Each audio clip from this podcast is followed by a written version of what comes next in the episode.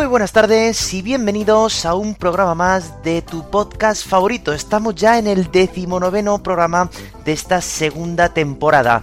Gracias por estar ahí una vez más. Mi nombre, ya lo sabes, es Emilio y te doy un día más, una semana más, la bienvenida.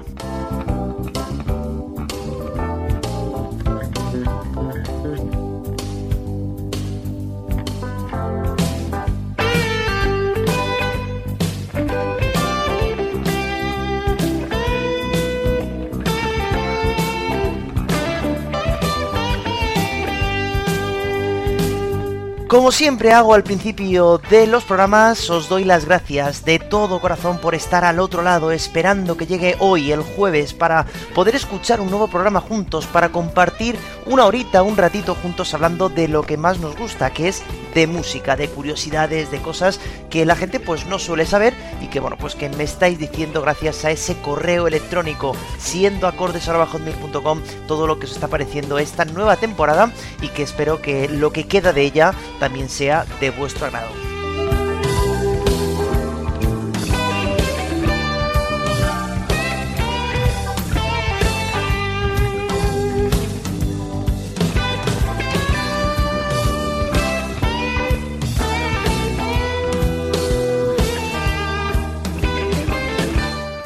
Hoy nos vamos a embarcar en un proyecto que tenía ya muchas ganas de hacer, de lanzar, y es que una vez que ya empezamos a hacer este capítulo dentro del podcast, que eran las historias de las canciones, sabía que una de ellas iba a ser la que nos va a, ocupar en el día de hoy. Una canción que es larga, una canción que es conocida por todo el mundo y que no está claro realmente qué significa esa canción. Por lo tanto, después de una gran investigación que llevo haciendo durante estos últimos meses, por fin puedo hacer este programa y espero que sea de vuestro agrado. Por lo tanto, vamos a cambiar esta sintonía eh, que nos está acompañando durante toda esta segunda temporada y vamos a poner la sintonía que nos persigue siempre que vamos a hacer un capítulo de historias de las canciones. No te vayas porque el programa de hoy va a ser muy interesante, vamos a conocer a fondo una canción que seguro has cantado muchas veces y hoy creo que vamos a intentar eh, dar el porqué de esa canción. No te vayas porque va a ser un programa muy interesante.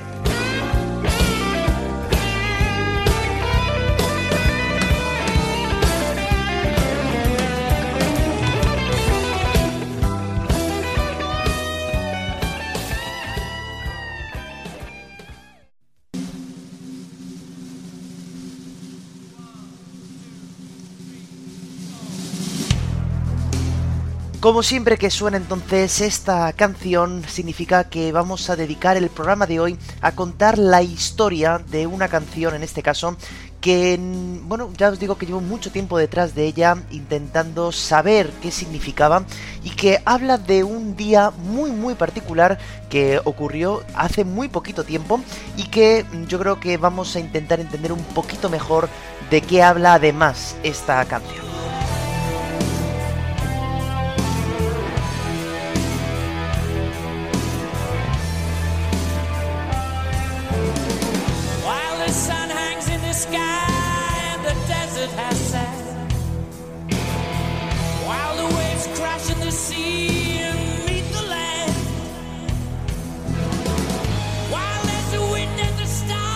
Para empezar a contar un poquito de qué va esta canción, os voy a dar alguna pequeña pista y es que la canción de la que vamos a hablar bien podría ser un One Hit Wonder porque este eh, artista ha hecho más canciones pero no han tenido tanto éxito como tuvo esta porque realmente esta es que es un pepinazo, es una canción que logró un éxito brutal por aparte de la música que tiene que también la comentaremos por la letra tan bueno, tan enigmática, ¿no? Que, tiene.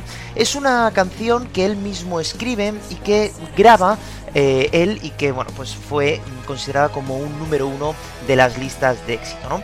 Además, cuando se le preguntó eh, qué significaba esta canción para él, dijo pues que era una canción que le había permitido no volver a trabajar nunca más en su vida por todo el dinero que le había dado escribir una canción como esta.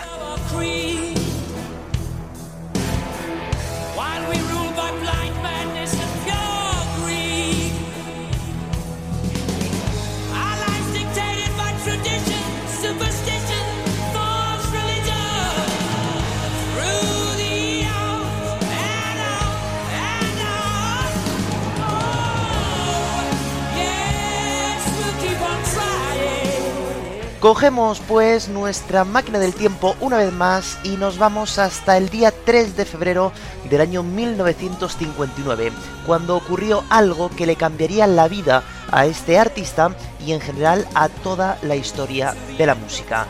No te vayas porque vamos a ver qué canción habla de ese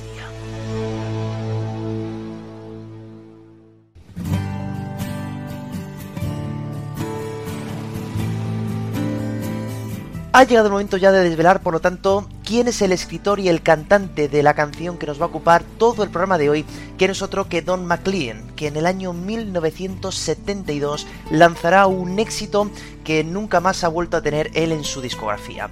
Una canción que se llama American Pie y que tiene una historia que viene desde lejos, ya digo, desde aquel 3 de febrero de 1959. Ocurrió algo que le cambió la vida y que le hizo años después escribir esta canción.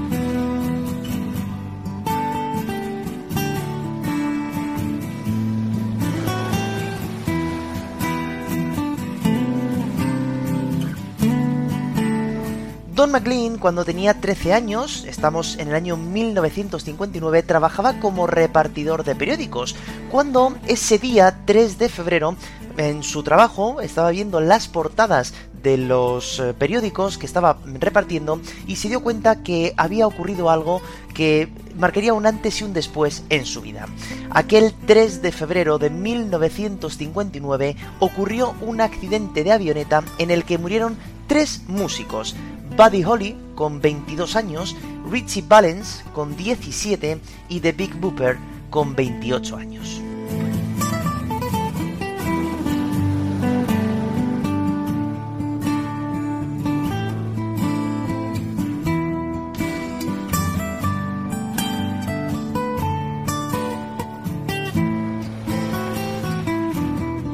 Estos tres músicos se encontraban inmersos en una gira junto con otros componentes de otras bandas.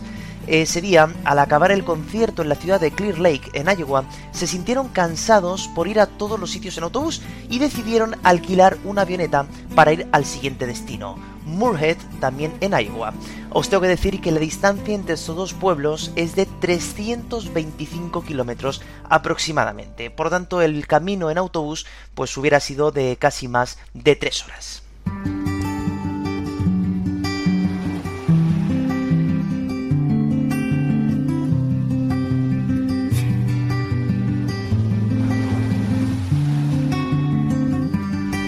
Algunas anécdotas de ese viaje tuvieron lugar antes del despegue, cuando Buddy Holly se enteró que uno de los componentes de la banda no viajaba en el avión y le dijo en tono sarcástico que deseaba que el autobús se congelase, a lo que el otro dijo ojalá tu avión se estrelle.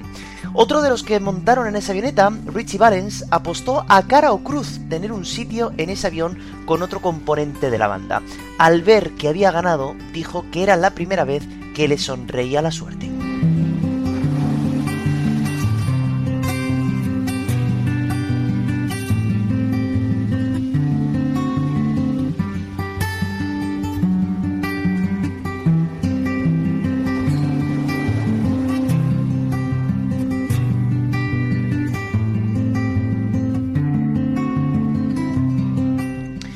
A la 1 menos 5 de la madrugada el avión despegó con una ligera nevada cayendo en el aeropuerto.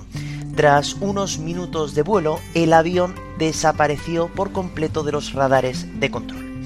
A la mañana siguiente, los restos del avión siniestrado aparecieron a escasos kilómetros del punto de inicio del vuelo, con los cuatro cuerpos, los tres músicos que ya he citado y el piloto fallecidos.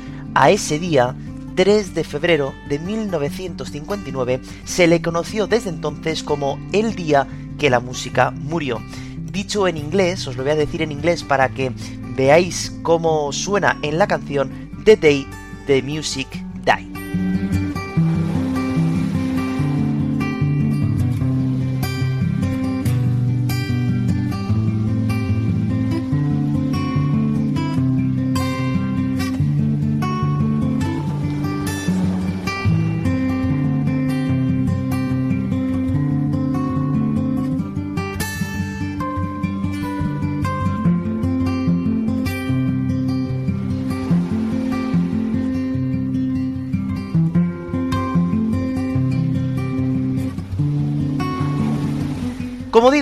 Don McLean era repartidor de, de periódicos y vio esta noticia cuando tan solo tenía 13 años. El tiempo pasó y por lo tanto se puso a escribir una canción contando cuáles eran sus sensaciones a raíz de ese accidente y de todo lo que supuso que aquellos tres grandes músicos fallecieron aquel día. La canción finalmente fue publicada el 15 de enero de 1972, es decir, casi 13 años después de aquel fatídico día. Por lo tanto, vamos a ir escuchando, como hicimos con la canción de Bob Dylan Hurricane, estrofa por estrofa, qué es lo que nos están contando. Y después os iré haciendo algunas eh, muestras de lo que dice, pero recordar que Don McLean nunca ha dejado claro cuál es el significado real de la canción. Algunas cosas sí que ha dicho que intentaré deciros, pero otras cosas pues os las tengo que decir yo según me parezcan a mí de las palabras. Basta ya de charlas porque la canción American Pie de Don McLean empieza así. A long, long time ago, I can still remember how that music used to make me smile. And I knew if I had my chance that I could make those people dance and maybe they'd be happy for a while. But February made me shiver with every paper I deliver. Bad news on the doorstep. I couldn't take one more step. I can't remember if I cried when I read about his widowed bride. But something A ver si reconocéis la frase que dice ahora mismo. inside the day the music died. So bye, Miss American Pie. Drove my Chevy to the levee, but the levee was dry. And them good old boys were drinking whiskey and rye, singing, This'll be the day that I die. This'll be the day that I die. La canción empieza contando lo que yo ya os he dicho, ¿eh? que él estaba repartiendo periódicos, em- empezó de hecho así fue su primer trabajo, y que soñaba con hacer feliz a la gente con la música como lo hacían sus ídolos. Este rock and roll, ¿no? Que se estaba haciendo ya en los primeros años de los años 50, ¿no? Que es justamente, y finales de los 50, que es justamente cuando ocurre ese accidente. Aquel día, 3 de febrero, pues era un día normal de trabajo para él, cuando la noticia en la prensa era la misma. Tres grandes artistas de la música habían muerto en un accidente de avión. Aquel día la noticia le hizo estremecerse y durante un tiempo incluso dejó de trabajar aquel momento porque no daba crédito de lo que estaba leyendo en los periódicos. Además, hay una frase que pone los pelos de punta cuando dice textualmente No puedo recordar si lloré cuando leo sobre su novia viuda, pero algo me tocó en el fondo el día que la música murió. Bueno, a esta viuda se refiere a la mujer de Buddy Holly, quien se enteró de la muerte de su marido, que ojo, llevaban tan solo seis meses casados, como se enteró él por la prensa. Además, ella estaba embarazada de dos semanas del primer hijo de la pareja, que acabó perdiendo debido a los traumas que había supuesto esta muerte. Ella no fue al funeral ni visitó nunca la tumba de su marido, puesto que nunca superó su pérdida, ¿no? Es decir, se pone en la piel de esa mujer que se entera por la prensa de que su marido, a la que no le hacía mucha gracia, por cierto, que estuviera tanto tiempo viajando fuera de casa, y se sintió un poco culpable de estar molesta con él por hacerse una gira entera cuando ella todavía estaba embarazada, repito, nada más que de dos semanas, ¿no? El motivo de que en el estribillo aparezca la frase Bye bye Miss American Pie, adiós, adiós, doña tarta americana, tiene que ver con que ese día de 1959 marcaría el fin de una era, seguramente, ¿no? Los años 50 se acababan y con ello llegaban nuevos aires a América y también a todo el mundo, ¿no? Además, si nosotros pensamos en América, en comida, pues seguramente que estáis visualizando esa tarta de manzana, ¿no? En el alféizar de la ventana que en los años 50 esos felices años 50 con el rock and roll, aparecía en todas las películas y en todas las series de este país, ¿no? Por tanto, esta primera estrofa, que es un poquito más lenta, nos están contando justamente eso, ¿no? El contexto todo lo que va a versar la canción a partir de ahora empieza porque ese día murieron esos tres músicos, él le toca el corazón no solamente la noticia, sino ver todas las familias que se rompen a raíz de ese accidente y que ahora nos va a ir contando qué cosas vinieron, se supone, por culpa de aquel fatídico accidente de avioneta. Por lo tanto, la canción, que ya vamos a ver cómo ya empieza a sonar la guitarra y empieza a ser un ritmo mucho más rápido, continúa de esta forma. Did you write the book of love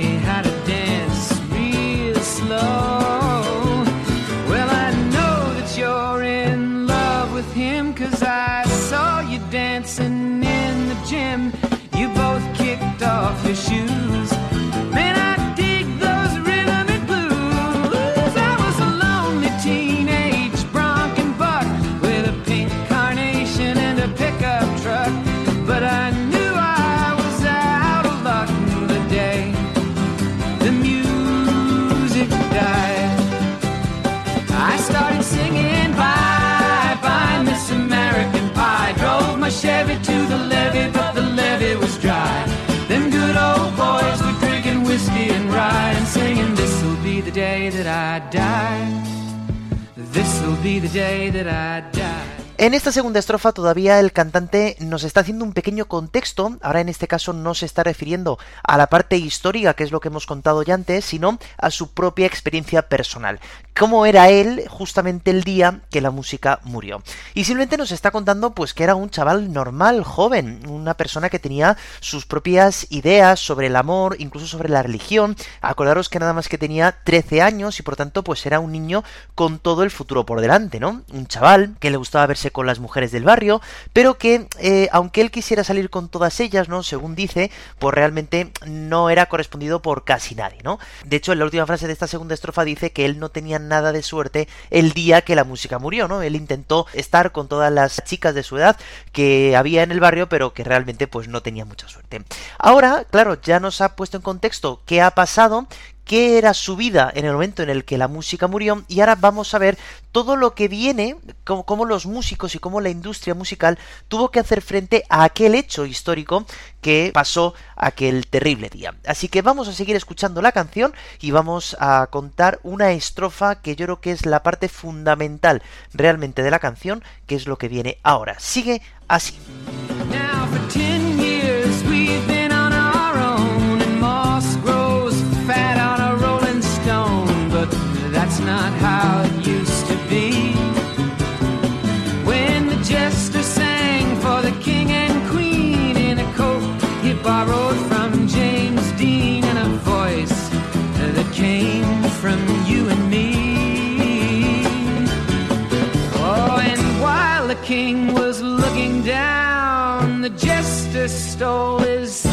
Crown. The courtroom was adjourned.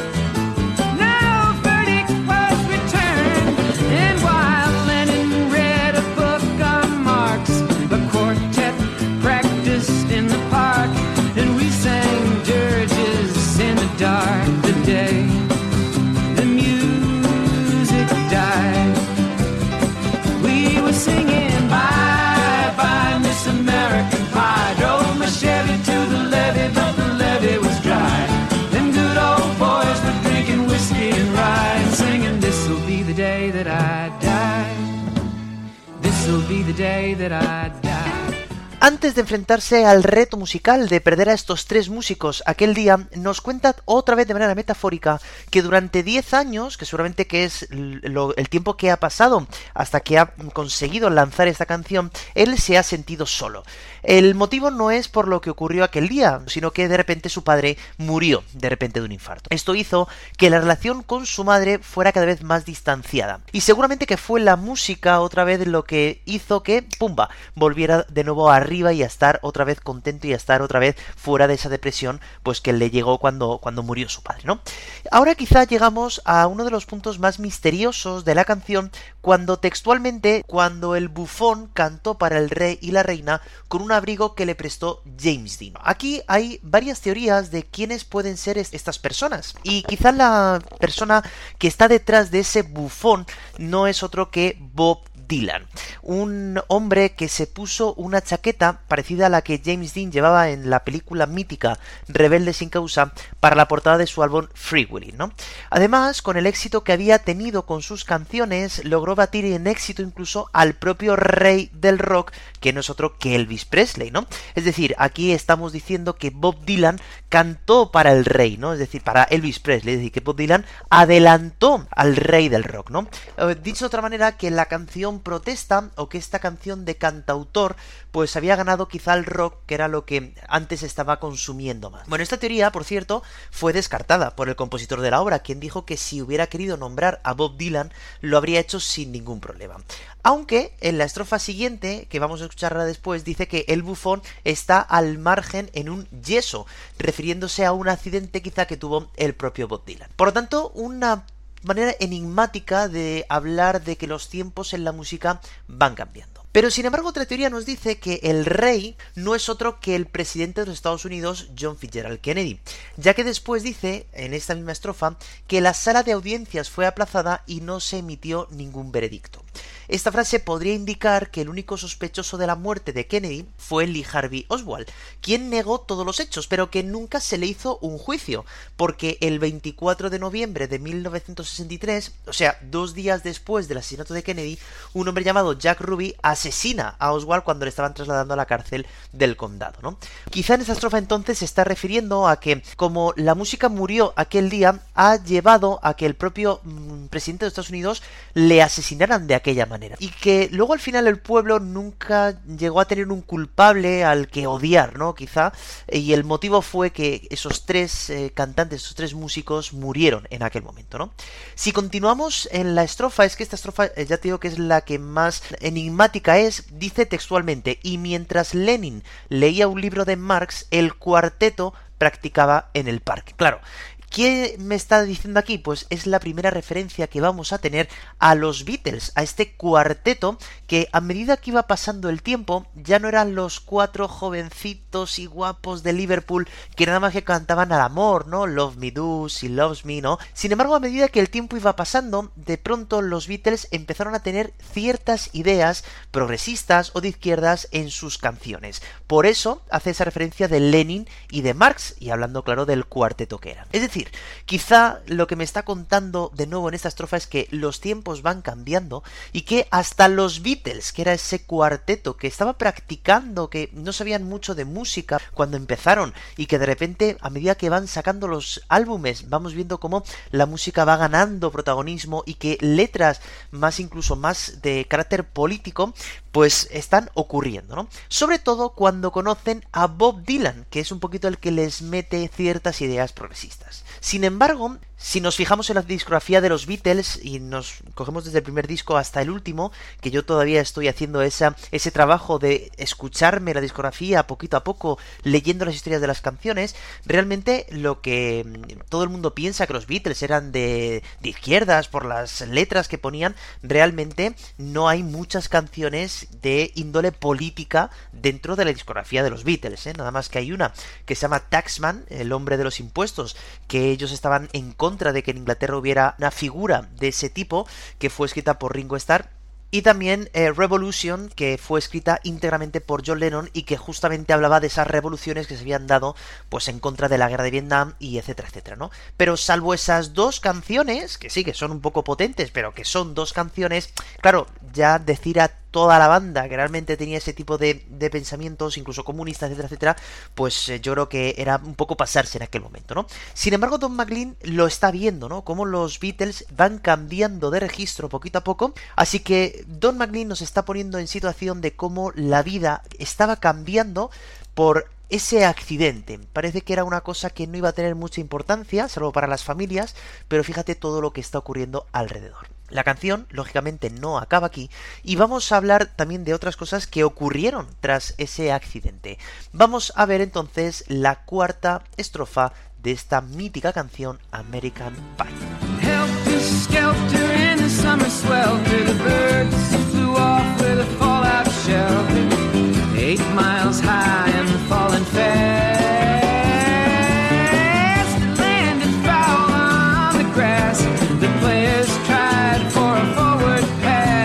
Pass with the jester on the sidelines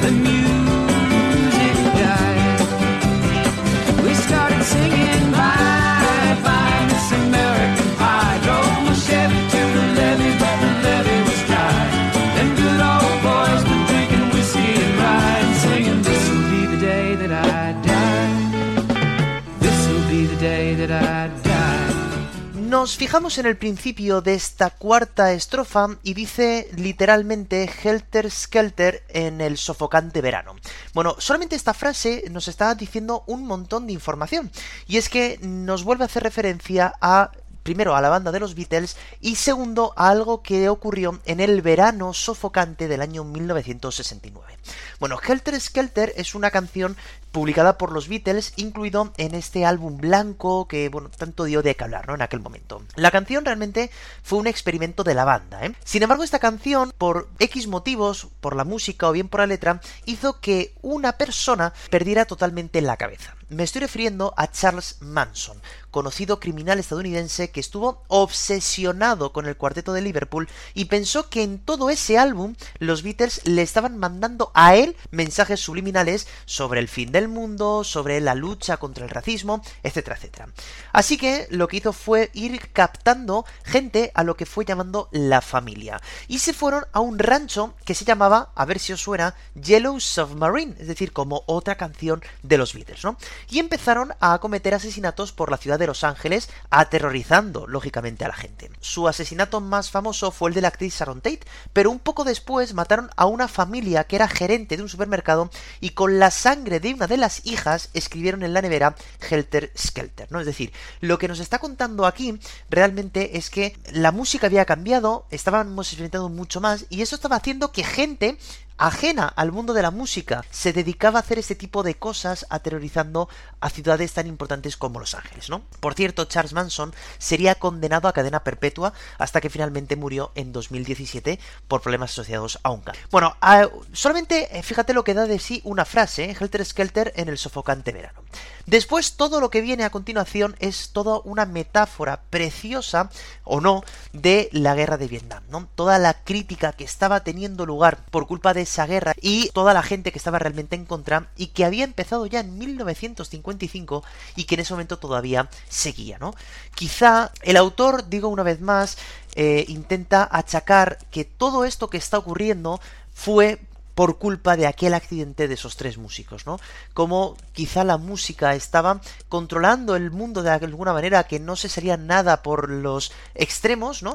Y de repente ese momento hizo que todas las chispas empezaran a saltar una detrás de otra, ¿no? La guerra de Vietnam, aunque ya existía cuando se chocó aquel avión, ¿no? Todos los asesinatos de Manson, ¿no? Todo el, el cambio de idea del propio Bob Dylan, ¿no? El éxito de Kennedy. Bueno, vamos a seguir hablando porque ahora viene algo que tocó un poquito hueso eh, a ciertas personas del mundo de la música y es lo que va a contarnos en esta siguiente estrofa.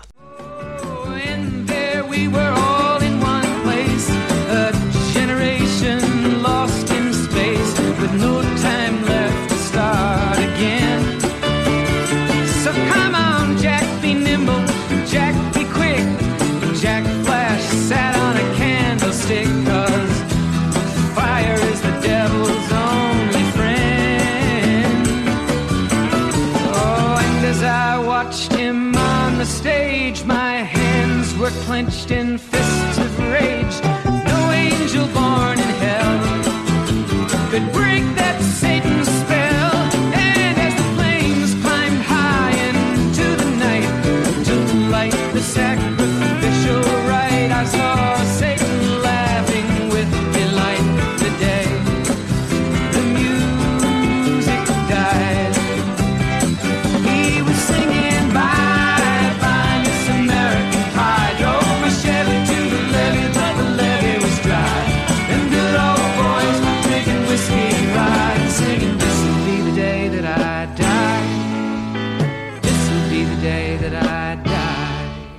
Aquí si os dais cuenta el final de la estrofa ya nos está diciendo que vamos a volver casi al inicio de la canción y vamos a bajar un poquito la intensidad de la guitarra, ¿no? A la siguiente estrofa y ya la última que escucharemos porque ya la última de la canción pues eh, ya no va a ser tan movida como estas, ¿no? Aquí vuelve a cargar de nuevo contra la guerra de Vietnam y también según parece habla de la irrupción de los Rolling Stones en los años 70, ¿no? Hablamos de que los Rolling Stones era una banda que tenía su cierto prestigio en aquellos momentos años 60 porque había un músico que estaba siempre ahí detrás de ellos que era Brian Jones, que os recuerdo que ya hablamos de él en la temporada pasada cuando hicimos este recorrido por algunos de los artistas que habían fallecido con 27 años, ¿no? Según él, una vez tras la pérdida de Brian Jones y para seguir en, vivos en la industria de la música, dicen que vendieron el alma al diablo para su éxito. Según Don McLean, le daba mucha rabia que ese grupo que para él no era tan bueno, tuviera tantísimos éxitos. Ellos mismos además se llaman sus satánicas majestades. Hace muchas referencias al demonio y al infierno, y apunta, todo apunta a que los Stones puramente no gozaban de la mayoría del escritor ni del compositor de esta obra American Pie, ¿no? De hecho, me quiero detener en, otra canción que es de los Stones y se llama Sympathy for the Devil, ¿no? Eh, compasión por el demonio, donde empieza a achacar todo estas ciertas cosas de la historia, incluido el asesinato de Kennedy al propio demonio, ¿no? Quizá aquí es la rueda que se acaba de cerrar, ¿no? Quizá ese rey era Kennedy, que le han matado. Ahora vienen los Rolling, que también empiezan a hablar de eso. Es decir, conspiraciones que nos podemos ir encontrando en las letras de esta canción American Pie, ¿no? Es una letra, como digo, muy interesante. Es una letra que tiene mucha, mucha metáfora y que realmente, pues, es una opinión que estoy dando yo de algunas cosas. Lógicamente, ya digo que Don McLean nunca ha aclarado el sentido estricto de la canción. Por lo tanto, si nos damos cuenta, aquel accidente no solamente le cambió la vida a él, dos años después se murió su padre, la relación con su madre no estaba muy allá. No solamente cambió el mundo de la música, ¿no? Es decir, los Beatles empezaron a hablar de otras cosas. Bob Dylan copia a otro referente del cine, ¿no? Con esa chaqueta. Empezamos con las canciones protestas, la guerra continúa, nadie da fin a esa guerra que nadie casi dicen que estaba de acuerdo. Los Rolling, que es un grupo que según él no tiene tanta eh, credibilidad musicalmente hablando, siguen en el mundo de la música, ¿no? Pero quizá el final de la canción vendría a darnos un toque de esperanza hasta que ya nos encontramos con la letra y nos damos cuenta de que realmente la esperanza, yo creo que la ha perdido Don McLean, no solamente ya en, en la historia, sino en el mundo de la música, ¿no? Fijaros cómo nos cuenta que para él todo lo que había supuesto esa tierna edad de 13 años, eh, siendo repartidor de periódicos, con la música que él escuchaba, se rompe definitivamente cuando aquel, aquella avioneta se cae matando a esos tres eh, grandes músicos, ¿no? Fijaros cómo acaba la canción, vamos a escuchar el final de esta obra de arte. I met a girl who sang the blues, and I asked her for some happy news, but she just smiled and turned away. I went down to the sacred store where I'd heard the music years before. But the man there said the music wouldn't play. And in the streets the children screamed, the lovers cried, and the poets dreamed, but not a word was spoken. The church bells all were broken. And the three men I admire most, the Father, Son, and the Holy Ghost. They caught the last train for the coast the day the music died. And they were singing, Bye, bye, Miss American Pie. Drove my Chevy to the levee, but the levee was dry. And them good old boys were whiskey and rye, singing this'll be the day that I die. This'll be the day that I die. They were singing, bye, bye, Miss American Pie. Drove my Chevy to the levee, but the levee was dry. Them good old boys were drinking whiskey and rye singing, This'll be the day that I die. Y así acaba esta canción, ¿eh? Como digo, con una especie de puente de piano, ¿no? Yo creo que la intención, primeramente, del compositor era darnos un soplo de aire fresco y de esperanza, de decir, oye, todo esto ha ocurrido, pero tranquilos que viene el futuro y quizá puede venir mejor, ¿no? Esta última estrofa empieza con conocí a una chica que cantaba blues y le pedí una buena noticia, pero ella solo sonrió y se alejó. Muchas teorías dicen que esta chica que cantaba blues no es otra que Janis Joplin, a la que Don McLean conoce y le pide, por Dios, dame una buena noticia porque fíjate que llevo siete minutos aquí cantando y no he dado casi ninguna noticia, ¿no? Buena. Ella dice que solo sonrió y se alejó. Quizá una metáfora de que Janis Joplin también había fallecido tan solo dos años atrás de haber lanzado la canción Don McLean, ¿no? Es decir, que las personas que todavía estaban en ese mundo de la música, pues estaban desapareciendo también. Todas eh, aquellas personas que estaban manteniendo quizá la música de antes, también se estaban yendo, ¿no? Después, fíjate, os lo voy a leer palabra a palabra, ¿eh? literalmente. Dice, bajé a la tienda sagrada donde había escuchado la música años antes, pero el hombre allí dijo que la música no sonaba, y en las calles los niños gritaban, los amantes lloraban y los poetas soñaban, pero no se dijo una palabra. Las campanas de la iglesia estaban rotas y los tres hombres que más admiro, el Padre, el Hijo y el Espíritu Santo, cogieron el último tren para la costa el día que la música murió. Qué bonita metáfora para decir que él regresó a una tienda donde él escuchaba música cuando tan solo tenía 13 años y al preguntarle quizá al, eh, al dependiente de aquella tienda que le pusiera un disco pues de Buddy Holly o de Richie Valens, él decía que no existía ya esa música, ¿no? Que ya no había gente que pedía ese tipo de música, ¿no? Por lo tanto, claro, de repente se dio cuenta de que el presente pues eh, ha sido muy distinto por culpa de la muerte de ellos, ¿no? Que ellos dice que son los tres hombres que más admiro, el Padre, el Hijo y el Espíritu Santo, ¿no? Y esa metáfora preciosa cogieron el último tren para la costa, el día que la música murió, ¿no? Por lo tanto, bueno, es una canción que, si os dais cuenta, nos habla de todo lo que puede cambiar la historia, un simple accidente simple me refiero a que es un momento que, no dura nada, ¿no? Y que parece que no iba a dejar constancia y que fíjate todo lo que para él ha cambiado la vida, la vida y la historia en aquel momento, ¿no? Como veis, la musicalidad al igual que pasaba con la de Hurricane, que ya hablamos eh, al principio de esta temporada, es una musicalidad muy sencilla, es una armonía muy sencilla, siempre está haciendo lo mismo, ¿no?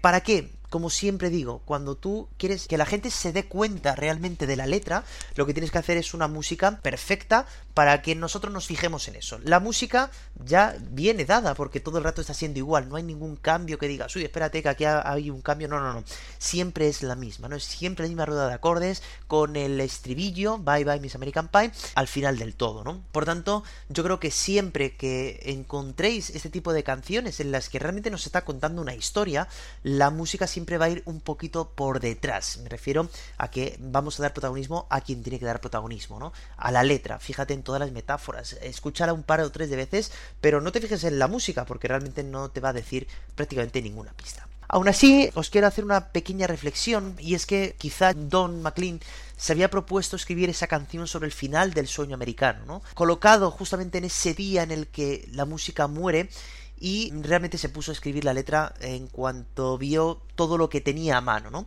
Dice que la letra la escribió del tirón y solamente duró una hora escribir la letra. Y que lo que hemos escuchado, esta American Pie, realmente no es ni la mitad de todo lo que había escrito. O sea, que todo lo que se hubiera, todo lo que se dejó en el tintero, eh, realmente Don McLean, pues fíjate todo lo que nos podrían haber contado más, ¿no? Fijaros cómo en una entrevista eh, una vez le dijeron, oye, ¿para ti qué significa American Pie, no?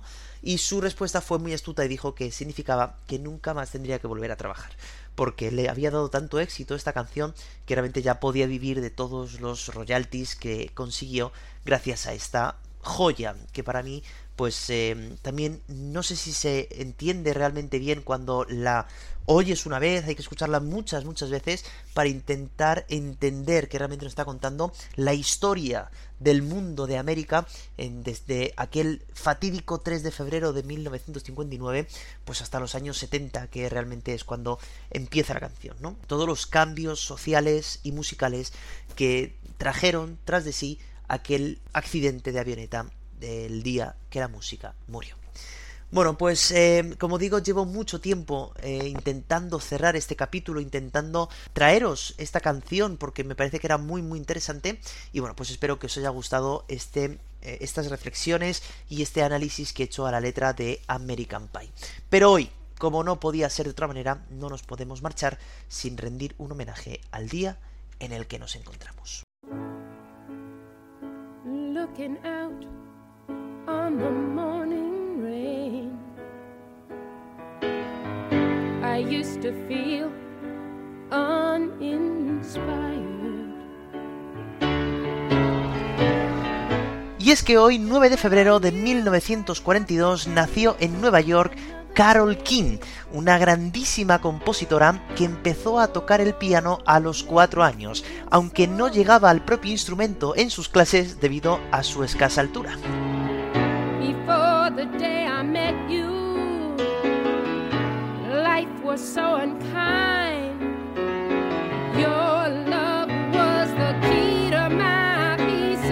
Empezó a cantar poco tiempo después con su gran amigo Paul Simon, y años después, en el instituto, conocerá a Gary Goffin, con quien se casará poco después y será su compañero de composiciones por las noches. De hecho, empezaron a escribir para otros artistas y tuvieron relativo éxito, así que decidieron dejar sus respectivos trabajos y dedicarse a escribir en cuerpo y alma.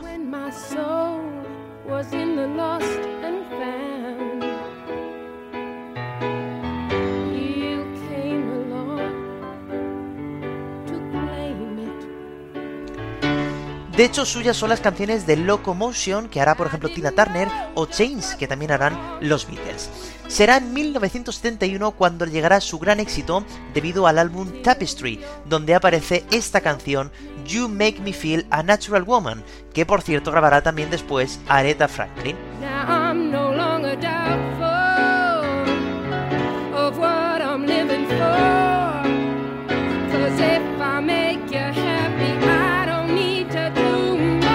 Este álbum, por cierto, tuvo el récord de ser el álbum de una solista que más tiempo estuvo en las listas de éxitos. Así que hoy celebramos el 81 cumpleaños de esta grandísima, grandísima artista.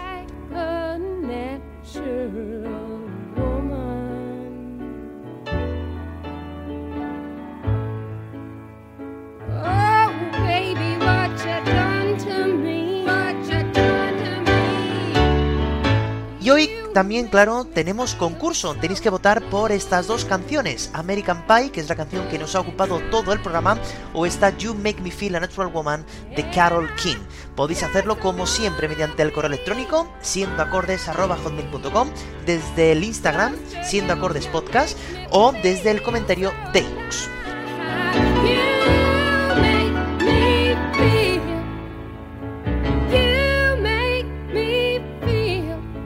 Por mi parte nada más, espero que os haya gustado el programa de hoy y que nos veamos la semana que viene. Como siempre, el jueves a la una tendréis ya colgado un nuevo programa. Así que pasad un buen fin de semana y una buena semana, sed felices y recordad, no dejéis nunca de escuchar música porque es lo más importante. Un saludo, gracias por estar ahí, votad y chao. You make me feel. You